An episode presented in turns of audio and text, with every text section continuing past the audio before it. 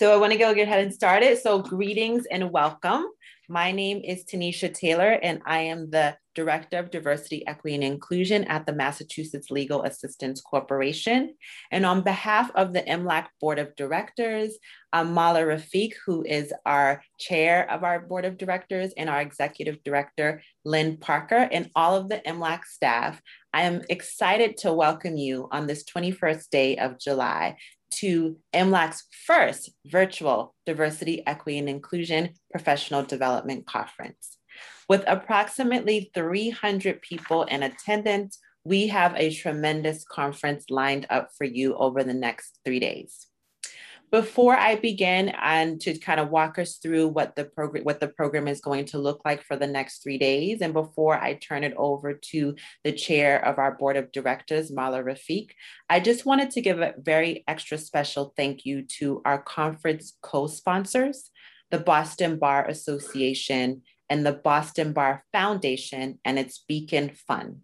I want to give a special thank you to three BBA staff, Solana, Shanae, and Daniel. You're going to see them around the, over the next three days, popping in here and there. They are the masterminds behind the website and all of the technical pieces. We would not be able to pull this off remotely without them. And so Solana, Shanae, and Daniel, thank you, thank you, thank you. And please extend a warm thank you to your board of directors and your executive director, Richard Page Jr., for the BBA's unwavering commitment to diversity, equity, and inclusion, and for creating a structure that gives voice to the experiences of attorneys and other staff of color and other diverse attorneys throughout the city of Boston.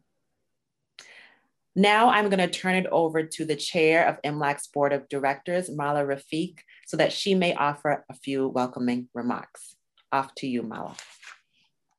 Thank you, Tanisha, um, and thank you all. So on behalf of MLAC, I wanted to just thank you all for attending this three-day conference. And to those of you presenting, thank you so much for giving so generously of your time. The racial and ethnic disparities in the institutions and symptoms central to the lives of the individuals we serve are enormous. We must consciously confront these disparities. We have an obligation to do so. This conference is about doing just that Adopting a race conscious approach to our advocacy takes work. But as advocates, we must provide a voice, a loud voice, to those we serve, for those we serve, whose voices have for too long been silenced. So thank you for being here, and thank you for participating in this conference. I'm going to turn it back to you, Tanisha. Thank you, Mala. So the title of this conference as kind of Mala talked about in her introduction, is It's Time, Centering Anti-Racism and Civil lead, Legal Aid, Successes, Challenges, and Next Steps. And that means that we are going to discuss race, we're going to talk about racial injustice, and this can be challenging. However, what we learned is that because of the murders of George Floyd, Breonna Taylor, and the rise in anti Asian hate in the middle of the COVID 19 crisis, we were left with a dual pandemic that turned our world upside down. And unfortunately, we aren't going back to the way things used to be. This is the world that we're living in, and we have to figure out how do we move forward from here? How do we celebrate the successes while also addressing and working intentionally to overcome the challenges presented by race and the racial injustice that we experienced and witnessed this year. How do we overcome it? How do we celebrate the successes? And how do we, how does it shape, how does this new reality shape the work that we do in legal aid and in the legal field? So over the next three days, our goal is to explore these questions in a real and authentic way, to have some real conversation um, because it's time. It's time for us to start having some real dialogue some real conversation, some real talk. So we're going to hear from real people. We're going to hear from activists working on the ground. We're going to hear from um, folks from their lived experiences and how this is impacting them. And some folks may have a call to action to legal aid. We're going to hear from staff from our grantees, from some of our grantee organizations, because what better way to discuss and learn about successes the, by then learning from that from within. And we're going to hear from other legal aid organizations and how they've been able to shift the, the work that they do to include a more racial justice lens. And in addition to having these hard conversations, we've built in some time for fun and rejuvenation. So we encourage you to stick around for a while. Stick around throughout the three days. Come to the yoga session on Wednesday morning. And then we'll have someone again come back on Thursday afternoon. Rachel, we love her. She's great. Join her yoga sessions. We also on Thursday morning, we're going to close with a show stopping performance by Joe Camara um, from Mali. Drummond, he's a drummer and he's a dancer. And also, we have a special feature from MLAC's very own Danny, and she's going to do a, a, drink demonstration for us at the end of the conference. So we want you to stick around. We want you to have some fun. We want you to join in. We want you to participate. We want you to lean into com- and really um, do, do, give it give it your all. Really lean into discomfort and also take some time to connect and network with folks. Before we I introduce our keynote, I wanted to provide a few more special thank yous. One, I wanted to provide a special thank you to Georgia, who's the executive director of MLRI, and also Jackie, the executive director of GBLS.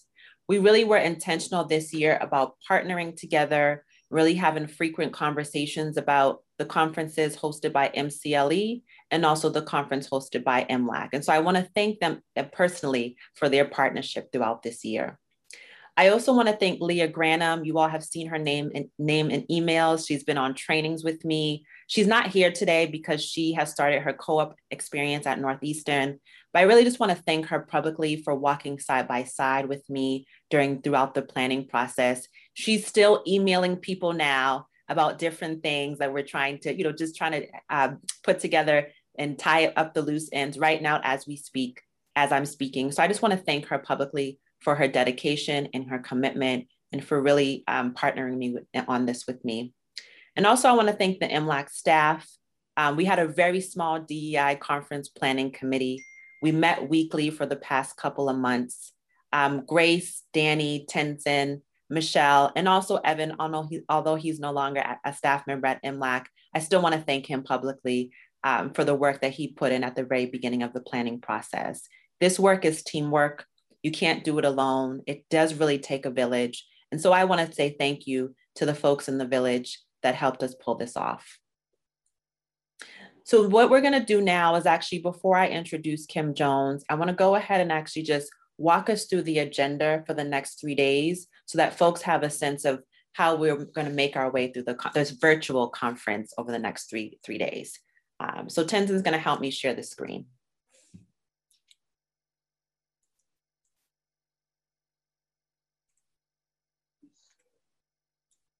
All righty.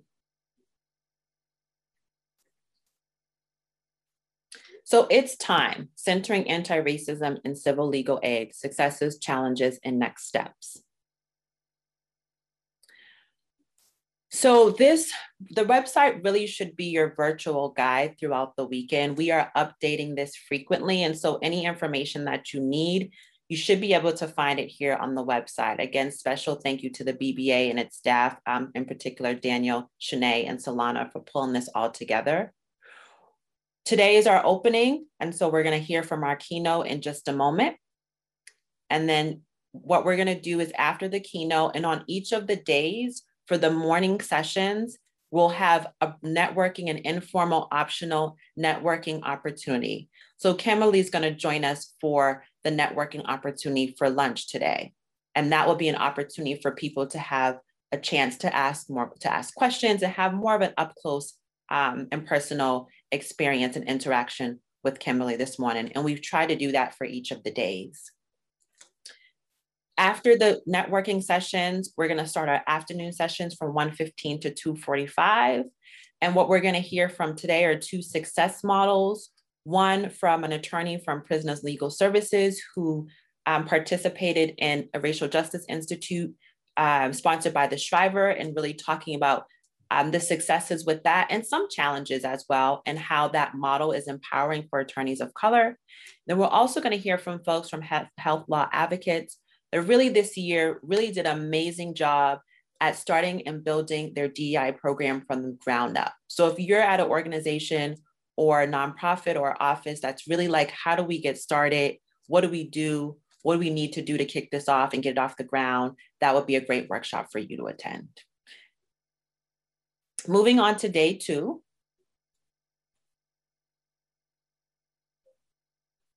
So day two is going to be in the challenges bucket. Again, wake up with some yoga.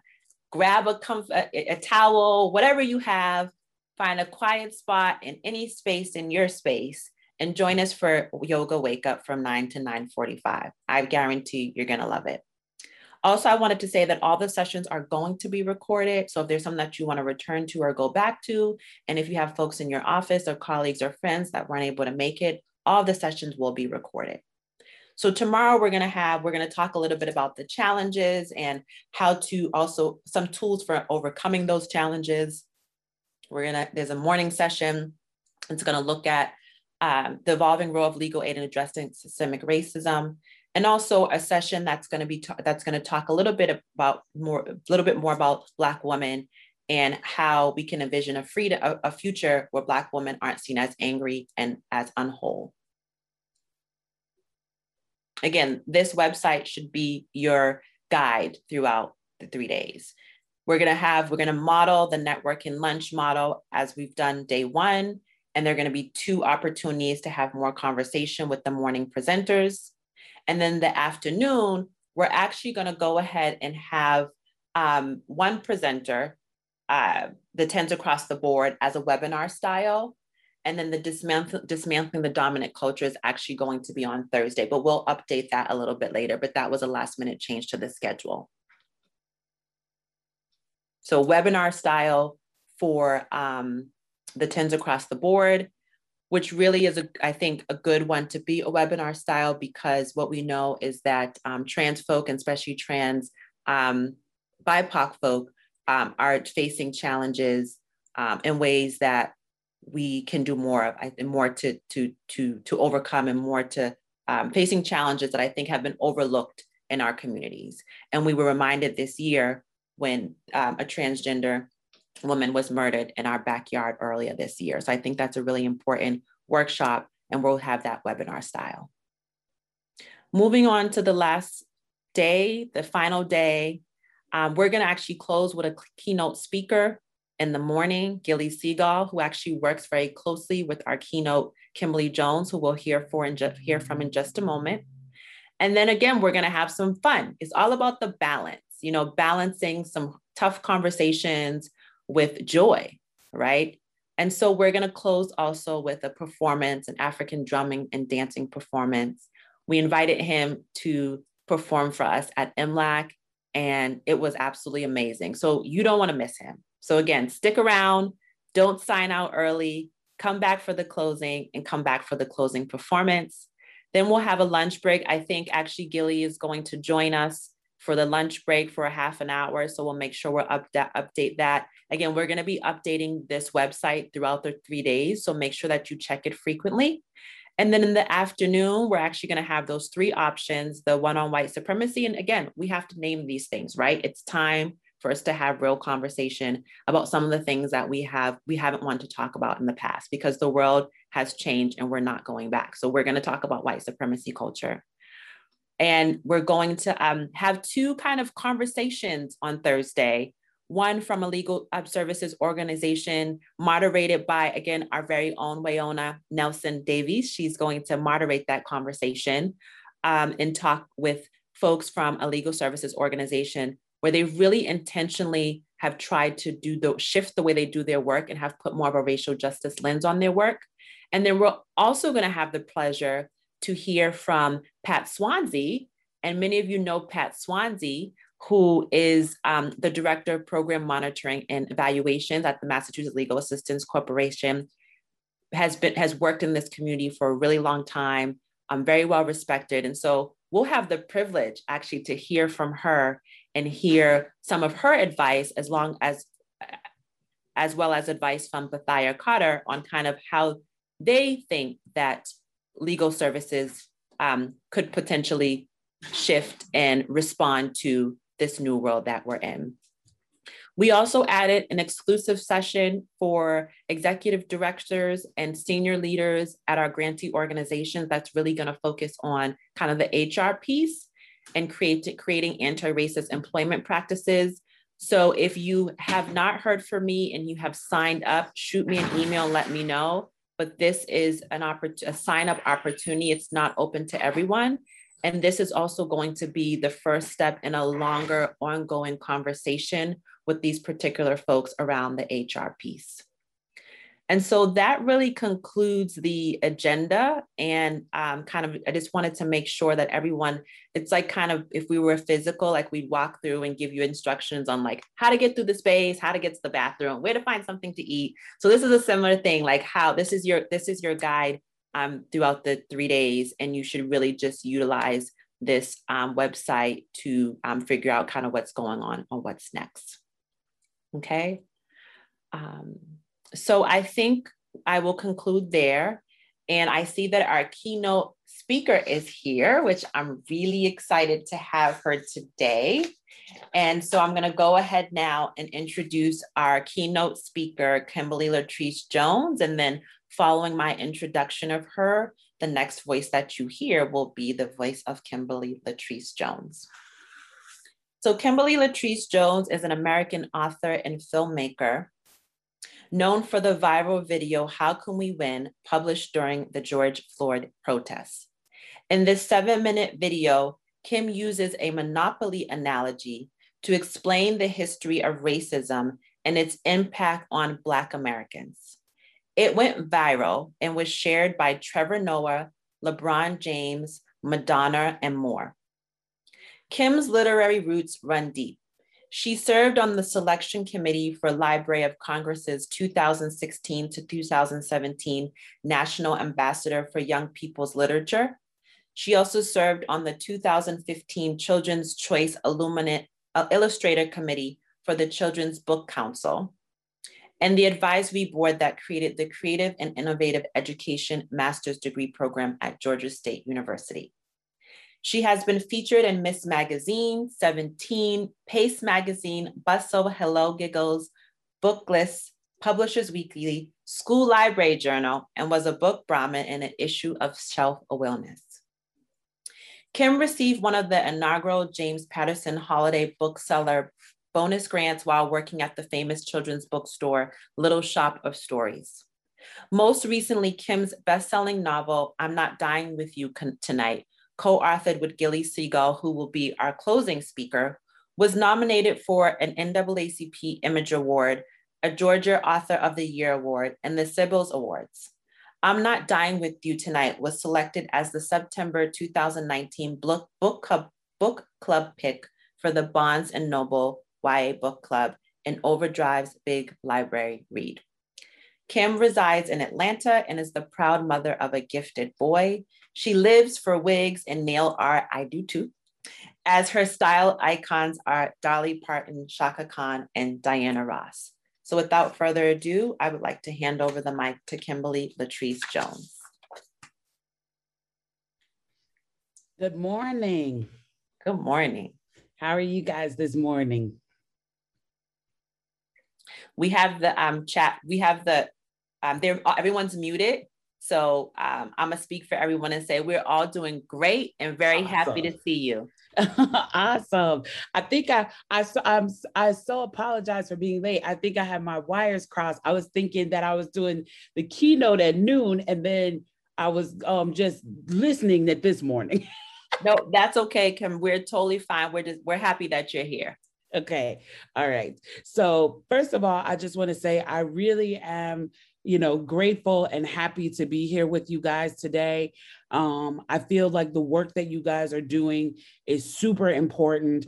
Um, and so it is, it is my pleasure and honor to be here with you this morning as you guys continue on your journey um, to grow in this work that you do, which I think is key and critical to the space that we're in right now, especially at a time when we're having lots of very difficult conversations and we have a nation that is unfortunately um, divided. And I think that part of where the division has entered the room is in the legal system and what that how that legal system has impacted marginalized groups specifically as i speak about the african american community um, but how it has a ripple effect throughout all of the modalities that participate in white supremacy um, and the continued oppression of marginalized people of color.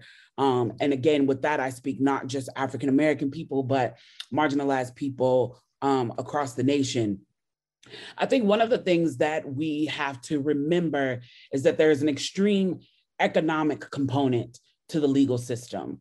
And what that economic component does, it is allows for the system to be abusive in a way to people that um,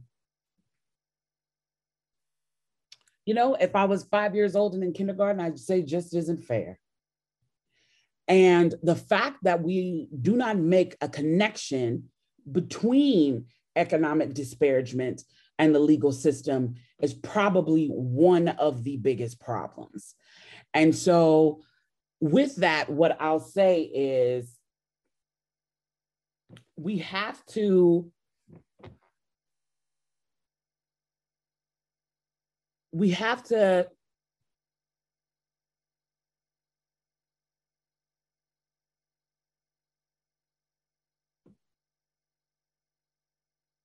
we have to really think about all of the tiers in which it is going to require to fix this problem. We really have to think about all of the ways in which the puzzle pieces match up and connect. One of the stories that I love to tell people when I'm on the front lines is I want you to think about a young mother, a young mother who is working a minimum wage job and is living in an area that is not only a food desert, but a transportation desert. And so that the only way for her to get to that minimum wage job is via a motor vehicle whom she can afford the vehicle barely, but can't afford the insurance, may be in a bind at the time of a registration fee and can't afford the registration fee, but still needs that vehicle in order to get back and forth to work. So now where does she find herself? Well, she finds herself driving around in a motor vehicle with no insurance and no registration. Now, you talk about how our communities are over policed which people have an issue with. Um, they try to say that it's not, but it is because I have lived in marginalized communities, poor communities, the hood, the ghetto, the whatever you want to call it. And I have lived in wealthier neighborhoods and middle class neighborhoods. And I'm telling you, on Friday night, seeing police cars strategically paced throughout the neighborhood was something I only saw when I lived in marginalized communities. Now, back to this young mother. She is riding through her community in the car she needs to get back to her minimum wage job. No insurance, no registration. And now we have police officers sitting in the over police community that she is in because they say that's where the crime is, but we all know that poverty begets crime. And she gets pulled over. And now she has a ticket that she can't afford to pay. Because depending upon which state you're in, tickets for not having insurance can be as low as $400. They can be, I've seen them as high as $1,500. She can't pay the ticket. And I know that here in Georgia, that now means that she has to go on probation until she can pay the ticket off. And she has to, during that probation, she has to pay monthly probation fees that are equivalent to what the insurance would be. So she couldn't pay the insurance. And now she can't pay the probation fees. And what happens when you can't pro- pay the probation fees? You go to jail. And I use this scenario because I want people to understand how poverty in these communities, when we talk about how they increase crime, but it also is a system that is a revolving door for the criminalization of people who aren't really criminals. We will not pass a $15 minimum wage, yet we have no empathy in terms of our legal system for the impoverished, for the proletariat. And we have a system that's so deeply rooted in economic abuse of the system that a single mother working a minimum wage job in a in a transportation desert can become a can be criminalized for said poverty when a traffic violation should not lead a road to prison to jail. Yet it does. And the idea that people are incapable or have no desire whatever to look at these connections and make these connections to say, how can we do better as a nation to not use the judicial system as a way to handle things that are annoyances to us? Because you could be criminalized for lots of things that are merely annoyances to people around you. So we also can look at how we have allowed companies like insurance companies to gouge prices. Also, these same marginalized community where people are impoverished, your insurance rates are higher. You make less money, but your insurance rates are higher in these communities.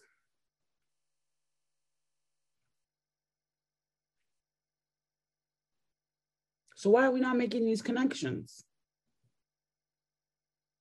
How are we not making these connections? And why is it inconvenient for people to make these connections? Well, the biggest reason why it's inconvenient for people to make these connections is because that is part of the white supremacist delusion. Part of what that delusion gives into is it is inconvenient for anyone else to release their privilege. Because we've created a narrative throughout the nation that allows you to really believe the false narrative that people in these marginalized communities are criminal and so they should be handled with a heavy hand. And what you're thinking about is, you know, murderers and rapists and drug dealers, but you don't understand that this criminal abuse is affecting young mothers, is affecting young men just starting out on their way. It's affecting young people who have not had access to the same resources as their middle class counterparts to be set up to move forward. So then you have to ask yourself, what can we do? What can we do to assist in fixing this situation? What can we do in order to grow empathy for people who find themselves in these situations? And what can we do to decriminalize things that should not be criminalized? Because I, I can tell you myself that when I was a young mother and finding my own way and not in the privileged economic position that I find myself in now, I was a victim to that same system. And I think about how that affects our young people across the board, not even just in scenarios like that. How it affects our people across the board in the unforgiveness of their circumstances. You know, take for example a young Shawn Carter or Jay Z. If he had found himself in a criminalized situation as 17 year old Shawn Carter, and the news had been allowed to loop his current standing in society at that moment. And let's say, God forbid, unfortunately, his life had been taken.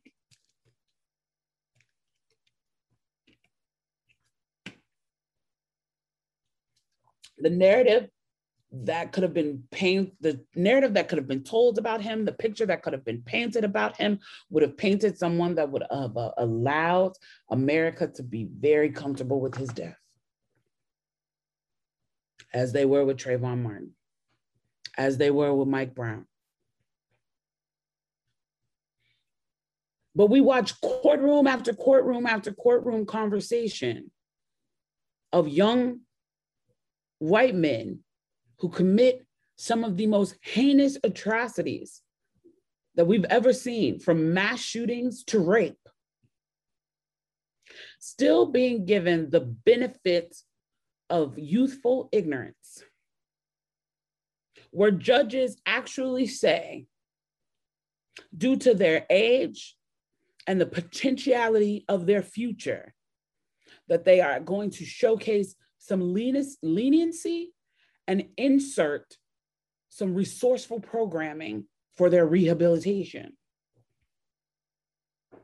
But I don't need to tell you guys about all of the studies that have been done that talk about how young Black and Brown people are viewed far past their age and are given three times harsher sentences than their white counterparts. because we have allowed respectability politics to be the forefront of our communication.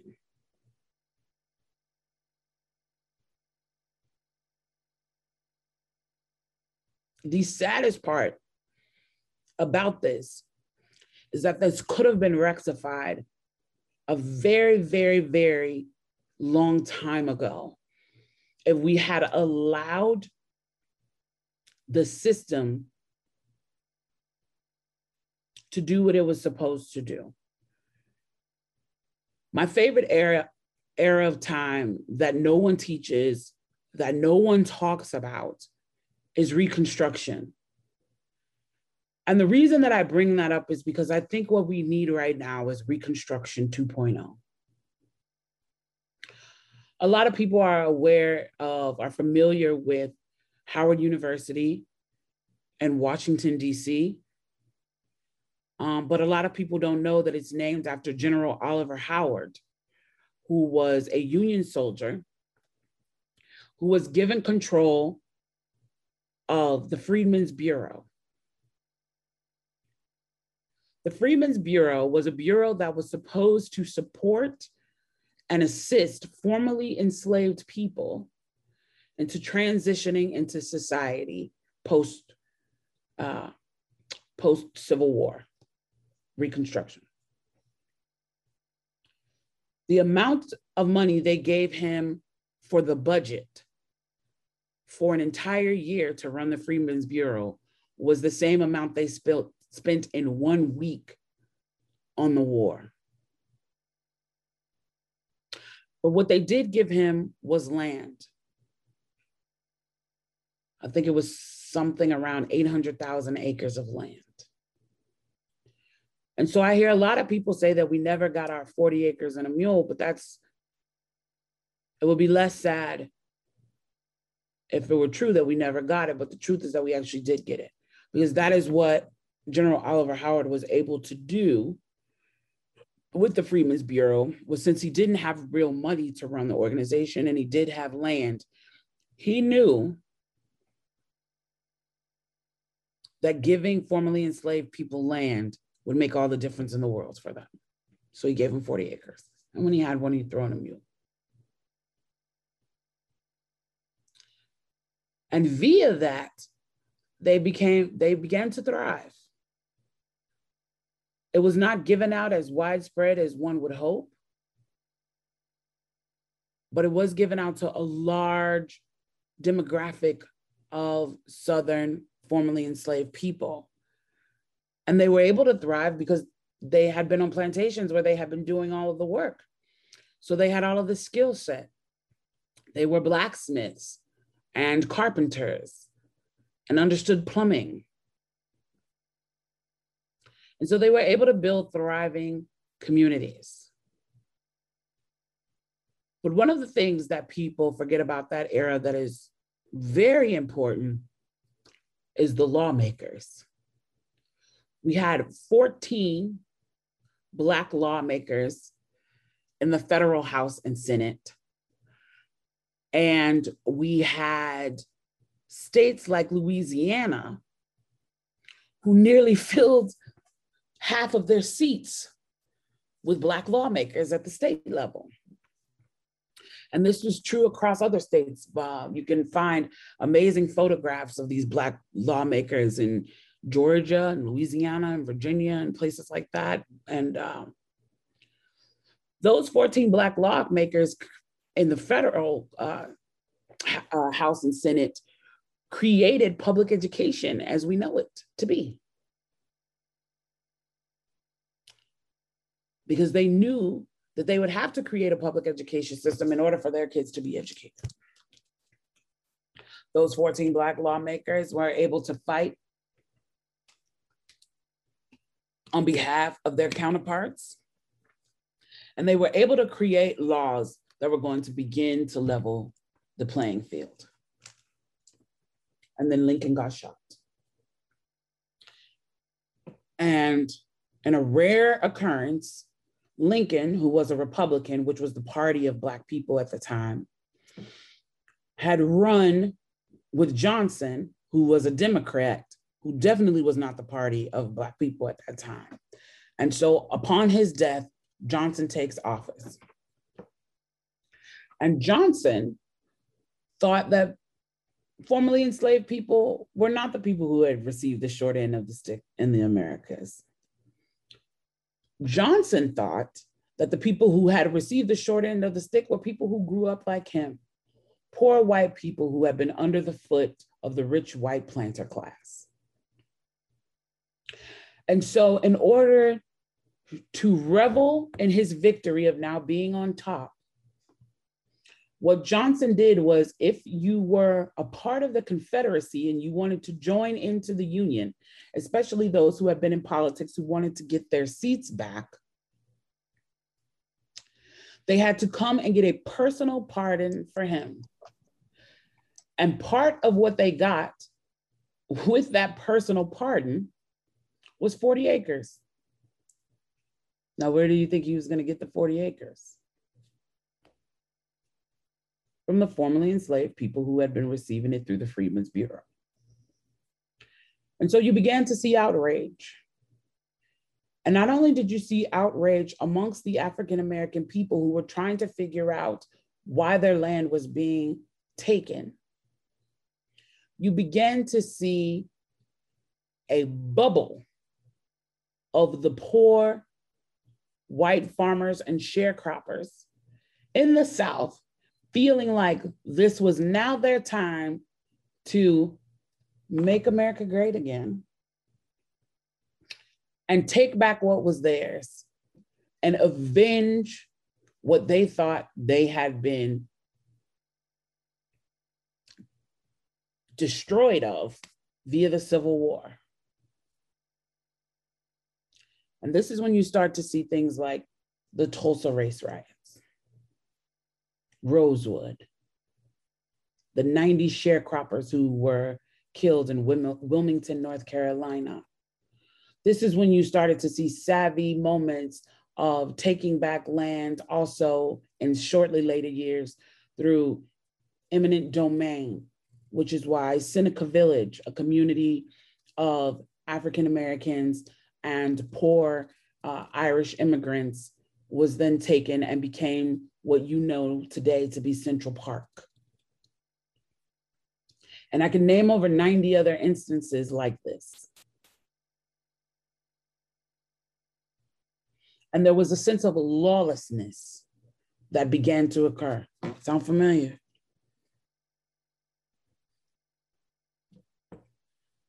A sense of lawlessness of those who had been on top, feeling as if though in order to share space with someone else, something must be being taken away from them. Again, sound familiar?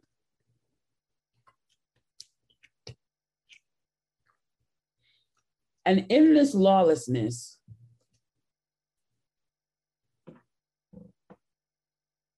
the answer was not to deal with the wreckage of the Ku Klux Klan,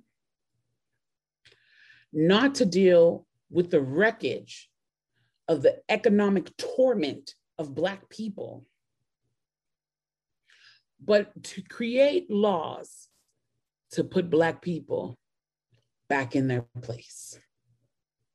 These were the campaigns. These were the campaigns that journalist Ida B. Wells, you guys should look her up if you're not familiar with her work. She's an iconic Black journalist of that time.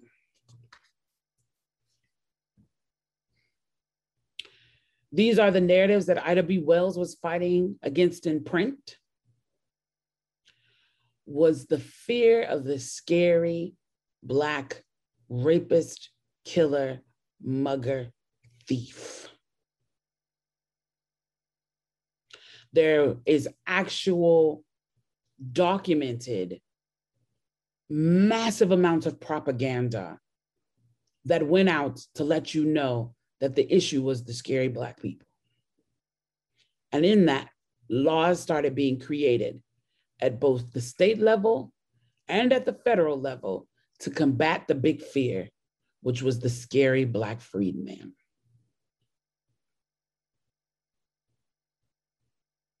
The reason we have to deal with these truths that happened during Reconstruction is because many of these laws are still on the books. And the training in our policing associated with these laws is still the same system. The viewpoints of the lawmakers and the law enforcers has not changed. And this is not theoretical notion. These laws are on the book. You can research these systems. Between the 1920s and the 1960s, in order to rebuild the nation, the federal government understood that the fastest way to grow the economy and to build the middle class was through home ownership. So the US government underwrote $200 billion in home lending. 98% of that went to white people, 2% went to everyone else. Now, back to the law. It was legal to put in a lease or a deed that these homes that were building the middle class could not be sold to Negroes. I wish I was at my office. I actually have one that I could show you, but I'll I'll make a copy of it and um, send it in so she can email it to you guys later. It was legal to not sell homes to African American people homes that were being bought with American dollars, that their tax money was being bled into, that they did not have resource or access to. but it was legal to put in a do- document that you couldn't sell a home to them. And what we got instead was welfare systems and Section 8s and Hudson systems that did not begin a road to ownership. It actually just continued on a theory of government control of Black and Brown bodies and poor bodies, to be honest.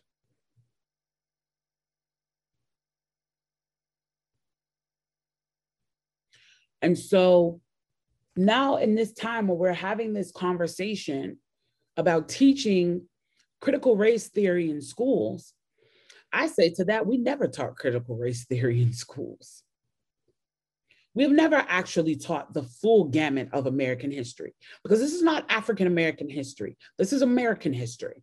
These are the truths, good, bad, or indifferent, about the systems that were put in place to maintain an economic system that was originally rooted in making sure that there was a plethora of wealth generated by one group of people by not allowing another group of people to participate. I'm sure many of you have seen my viral video in which I talk about the monopoly system and how if I played Monopoly with you right now, and for 287 rounds, I didn't allow you to play at all. And not only would I not allow you to play, but I would force you to play on behalf of me. So that as we played the game, you only played at the benefit of me. And that for every round as I got tired, and the next generation of my family sat down and played, they had the benefit of me having full control of the board and the game, and that your descendants would play on behalf of my descendants. Now, once that nearly 300 period was up of you not being allowed to play at all, and you having to play on my behalf, and your descendants having to play on my behalf, after that, I allowed you to play, but I would tell you to catch up. But at this point, the only way that I could catch up is if you shared the wealth. Because if you now at this point are sitting there with all of the properties, all of the houses, all of the hotels, all of the community chest cards, every dime in the Monopoly Bank, and I say, you can play now, catch up. How can you win? You can't win. The game is fixed. So now, in you trying to pull yourself up by your bootstraps and utilizing the skills that you had, if I just decide I don't like the way you're playing, I could burn your town without consequence. Maybe you got lucky and you got one of those purple, uh, you know, pieces on the board. And if I decided that there was something that upset me about the way you played, that I could just take that card and burn it, and there was going to be zero con- consequence for me at the legal system, the first thing you're doing is you're building mistrust in the legal system. So None of the descendants of the people who've had to play on behalf of other people are now going to trust the legal system. Not if in the game you can burn my card and feel zero consequence and actually revel in it. And actually have it make front page news with you proudly standing there with your shotgun. You are teaching generation after generation after generation after generation to not trust that the system will do right by them. And when you build continual generations that believe that the legal system is not to be trusted, that it is not to our benefit, that it does not work on our behalf.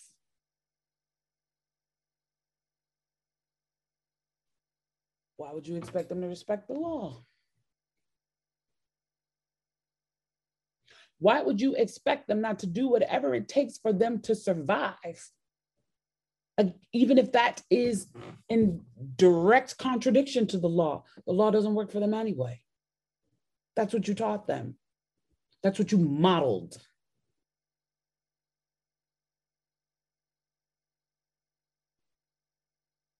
So now,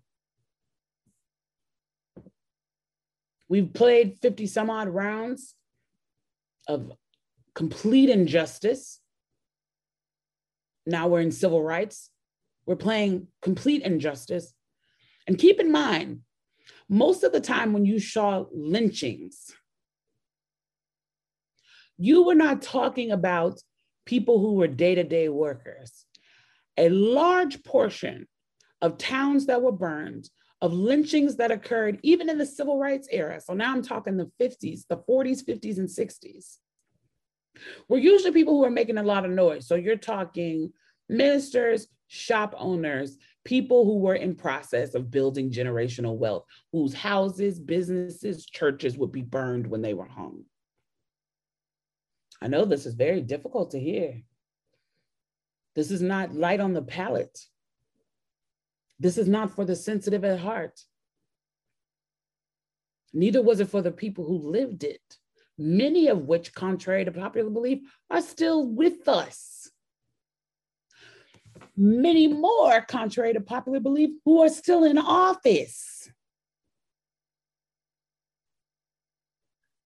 If you can reconcile with the fact that John Lewis was hosed and beaten and bitten by dogs and illegally jailed, then you have to use their God given common sense to know that someone sitting across from him in that congressional house was part of a family that hosed, that hung, that sent biting dogs.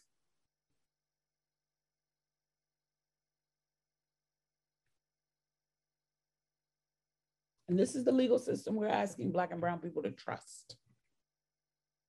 These are the lawmakers we are asking Black and Brown people to trust. These are still the unchanged laws on the book that we are asking Black and Brown people and Red people to trust.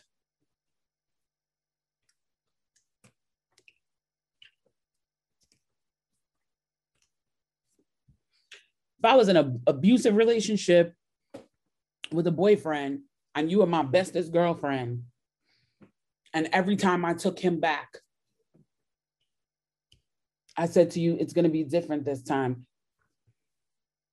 You would fear for my safety unless you saw that person actually doing the work to make changes. You would fear for my safety. So we, if we are not actually tackling these laws, if we are not de- digging through the law books at the federal, state, city, county level, to see the remnants of America when we were at our worst and removing them and digging into why these laws were made and digging into how they disproportionately affect marginalized people.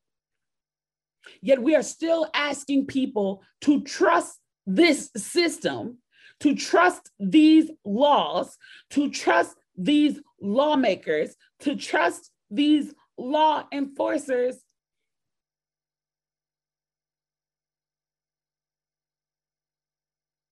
what you're really asking people to do is to not trust their own good, clean common sense.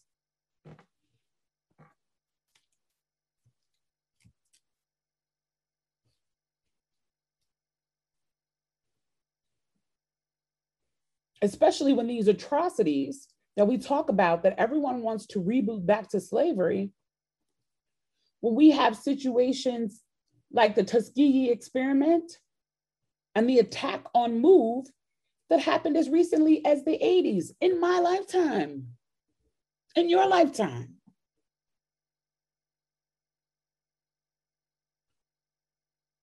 When you can watch a young man with nothing but a drink and Skittles walking home and a neighborhood watchman whom the police dispatch told multiple times to not follow and engage the young man, murder him in cold blood, and go home. When you can watch people taking to the streets,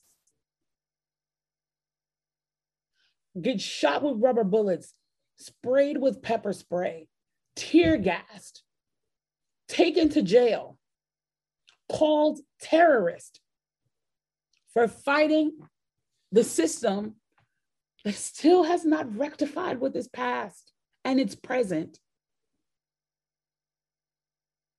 Being treated like the scum of the earth. And someone can, another group of people can storm the Capitol and stand in the rotunda of the Capitol with a Confederate flag, which in and of itself is a treasonous act and be called good people.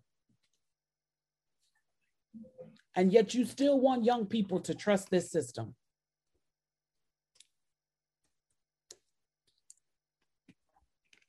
The only way the law is going to regain the trust of the people, of Black people, Brown people, poor people, women, is to start to re examine the law. It's to begin to re examine the law. Look at what's good and gut out what's bad. See what still makes sense in the time in which we live in now and see what doesn't. Look at who's sitting in a seat with these old ideas and vote them out. And we cannot be fearful or go gently in the night because people are dying.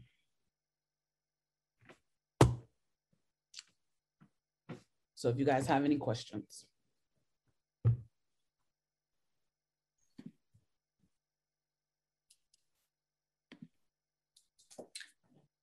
Thank you so much, Kim. That last sentence was powerful. I wrote it down. We, we cannot be fearful or go in the night because people are dying.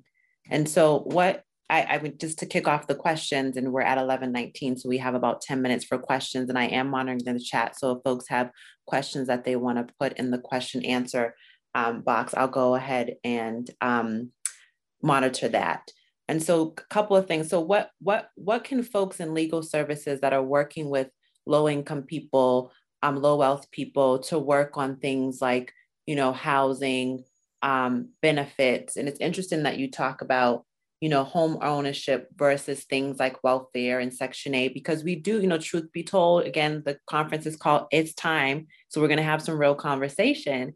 You know, we do, we do a lot of uh, work around folks um, who are trying to, you know, maintain their different benefits their welfare benefits or they're in a section 8 unit and you know the landlords. So what kind what what do you think that we should be doing? How should we shift um, the work that we do to move folks in more of a direction of self-sufficiency and home ownership? And what do we do as folks working in legal services to not be fearful or um, as you said um, or go gently in the night because people are dying? What can we do well, first of all, I think that it is still housing is a is a very critical and and like sensitive place for for poor people. So I think continuing on the path that you guys are on in terms of making sure that people are able to receive their benefits and get what it is that they need to do to be able to put, put a roof over their family's head is is fine and that should be content continued. But I think that it is multi-tiered, right? So I think that at the same time in which we are making sure people are receiving their benefits and getting what they're supposed to get, there also needs to be resources available for, for, for direction and first time home buying right? And so I think that you couple a lot of these programs, and I think this also still needs to happen in these programs that you guys are fighting and you know like section 8 and things like that that they should also have this. There should be resources that assist people in first time home buyer most people are uneven aware of what their credit would have to look like in order to purchase a home for the first time. How much money they would need for a down payment to purchase a home and how realistic that is for them right? So also you have to do the due diligence with them to understand will they be able to afford the maintenance of the home and so a lot of times what we're looking at is people saying, I'm never going to be in a position to be able to repair a water heater if that happens and I don't have a landlord. So that's why it has to be multi tiered. We also have to look at trade education.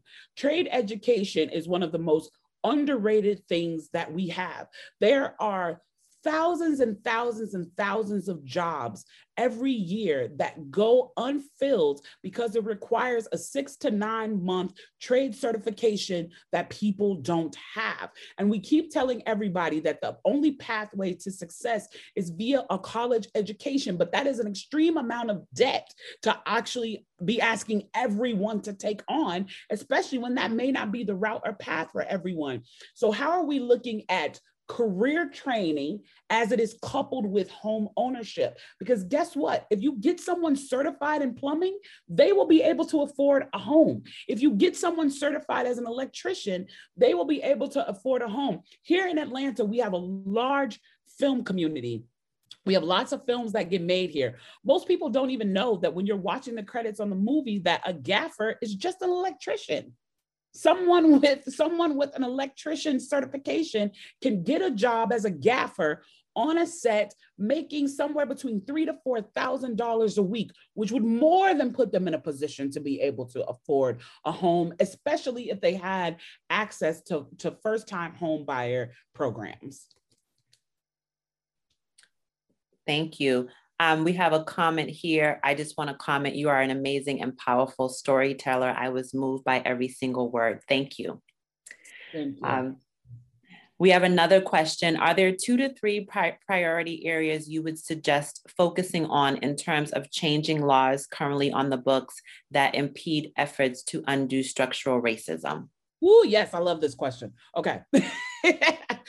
First of all, run some of you on this call will have to run. You will have to run for office. And we will also have to build community around people that we are placing in these seats that actually have the agenda of the people at the forefront. Um, I want you guys to all write, write this name down uh, Rudy, Lozano, Rudy Lozano Sr. Rudy Lozano is one of my greatest influences because what he did was in the 70s and 80s in the city of Chicago, he formed the Black and Brown Coalition. And the Black and Brown Coalition went into Black and Brown communities and found people in that community who they knew would properly represent the people. They would go in there and say, Who's the, the store owner who gives everybody credit? Who's the minister that everybody listens to? Who is the who is the neighborhood sage that everyone sits on their porch? And they would find those people and they would put the power of the Black and Brown coalition behind that person, and they would run those those people, and they were winning. They were flipping. They were flipping seats. And their biggest win came when they were the engine behind making Harold Washington the first Black mayor of Chicago. And so that's part of it is that we have to we got to get the like career politicians out of those seats and we have to run people from those communities in those communities who are going to do right by people in those communities. I would say that that is step one. I would say step two is we have to teach civics in school because we have to teach people how to show up be heard and take advantage of their citizenship when it comes um, to civics. There's there's an amazing video, and I, I will send it to you so you can. I'll send you a list of things that you can send out to everybody. There was an amazing video of a young man, Yusuf, in Syracuse, New York, who by himself, one person stood there with graphs and charts and got and got the police in Syracuse to reallocate funds, um, got, well, got the city council to reallocate funds from the police back into the community. And that's just because he understood civics and understood the power of going to those meetings, speaking up, having a petition, having the facts, and knowing what he can do. So we have to engage in our city council meetings because guess what? A lot of people don't realize the biggest thing your politician does is maintain budget. It is one of the biggest things that they do is maintain budget. And you need to show up and tell them how you want that budget handled. The, the third and last thing that I will say that we have to do in order to change those laws is first we have to teach them because people don't even know. You can't get the community behind you if they don't know which laws that they're actually fighting against. And my whole thing is lower your expectations on what you expect for people. Make it easy and simple for them. Create a graphic that can be posted on Instagram, Twitter, and Facebook, and that says what the law is, why it's bad, and what are the next steps you need from everybody to help you support it, whether it's sign a petition, show up for a meeting, or call their representative. Thank you, Kim. That community kind of lawyering piece and really putting the community at the center of what we do also is kind of what I'm hearing from what you're saying. Mm-hmm. Um, another question I'm working in legal aid. There's often an assumption that because you work with individuals of low income and individuals of color, you are immune to biases. What's your suggestion for these individuals who have this aura of privilege? Well, first of all, there is an amazing book by um, Layla, um, Layla Saad called Me and White Supremacy. Um, it is both a book and it also comes with a workbook that you could purchase separately. A lot of times what we what we don't do is do the inner work to grapple with our own implicit biases. And guess what? Just because you're black doesn't mean you don't have implicit biases against marginalized black people. Let me say that again. Just because you're black or a person of color does not mean that you also cannot have implicit biases against impoverished people because people always laugh at me because I say I grew up code switching, but not the way that you think, not between black and white worlds. I grew up code switching between the hood and bourgeois black people. And so I think all of us doing the work to fight against what has been programmed into us to view about lower income people is important. So Layla, um, Layla, uh, Layla Assad is her name, and the book is called Me and White Supremacy, and there is a workbook that comes with it. I give it as gifts. I buy the set and I give it to people as gifts. The other thing is a lot of times people are afraid to have group right? You have group for everything else. You have we have we have group for people who have lost their parents which we need. We have group for people who have all connected and and, and fought cancer. I think there is nothing wrong with if it's okay with the people that you you know get approval first but sometimes it might be good to have a group about implicit bias and bring in a person like me or bring in a person like Sonya Renee Taylor. And you have group for a month every Thursday, four day, four day, uh, you know, four times in a month and have these conversations, bring in experts that can assist with pushing these conversations. We talk about sensitivity training, but sensitivity training a lot of times is a one day workshop that doesn't allow you to really unwrap the the issues that have led to your to your viewpoint. And so i think now creating these groups and you know what? You know what the, the best secret way to do that is is to start a book club. Start a book club. And that way i found as an author when i went to high schools because i predominantly work for write for teenagers I find when I went to high schools, especially when I went to predominantly white high schools, and they had my novel that they could use as a tool to separate themselves from the situation, but identify some of their own bad behavior in the character and work that out through asking me questions about the character, but it was a huge help to them. Thank you. Yeah, we don't we don't talk a lot about how we engage with young people in the community, so that's something that we should definitely continue to talk about.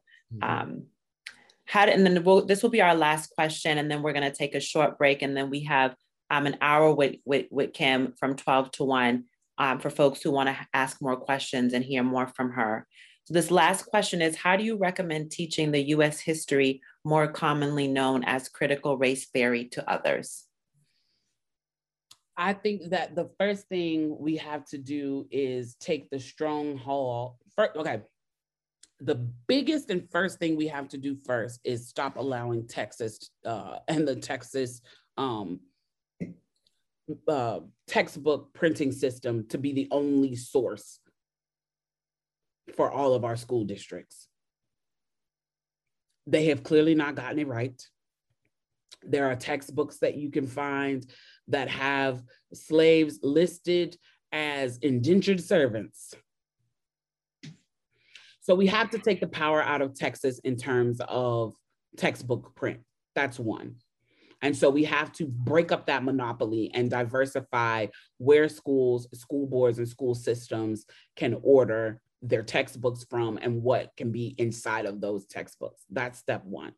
The second thing is we really need to utilize young adult and middle grade um, novelizations of these lived experiences.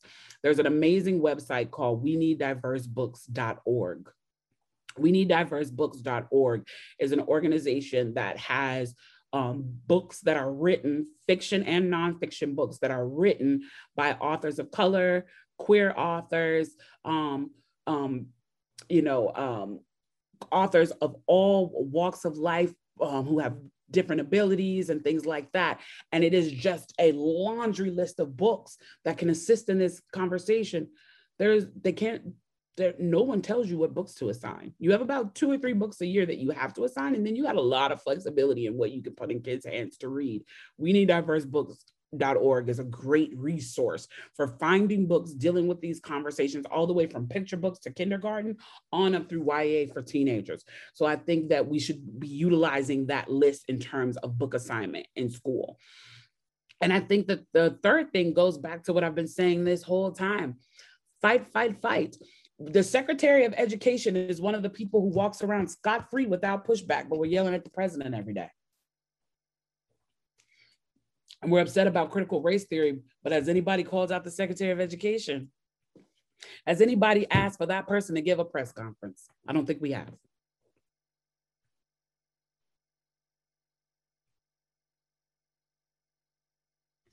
All right. Well, I think what we'll do is um, in here. Um, thank you, Kimberly. You dropped a lot of nuggets today. Um, one thing that stood out to me um, as it relates to the work that we do in legal services is thinking about what you said about a system put in place by one group um, and that systems didn't allow others groups to participate. And so just thinking a little bit about that and the people that we serve and the communities that we serve um, that was something that stood out to me. So i want to thank you for your time this morning um, kim. Um, thank you for being here. Thank you for being present Thank you for opening our eyes to some things that we may not think about in legal services, such as the criminal system and how that plays out. Um, because the folks that we see in front of us, oftentimes they're having civil, they're having uh, civil legal aid issues and they're also having criminal issues. Not all the time, but there's an intersection between those two systems that I don't think we think about a lot. So thank you for bringing that to the surface and helping us think about that because as folks working in the social justice space, we need to understand the full experience, not just from the perspective that we're looking at, but what what the whole the whole story. And yeah. so you helped us um, peel back the layers and you told us the whole story. And so what we're going to do now is end this session take a short break so that people can grab a bite to eat. Um, you could take a break and we'll come back at 12 from 12 to 1 and have more of an informal session for folks who want to maybe ask a few more questions and hear more from you up in uh, more up close and personal from you. Um, so with that being said, we're going to go ahead and end the session and I'll see um, some of you back at noon. And for those of you who are participating, you can go right back to the website um, and just click on the access button and you'll be brought right into the session with, with Kimberly at noon. So we'll see you all then. And I hope everyone enjoys the rest of the afternoon and the rest of the conference. Thank you, everyone. Bye-bye.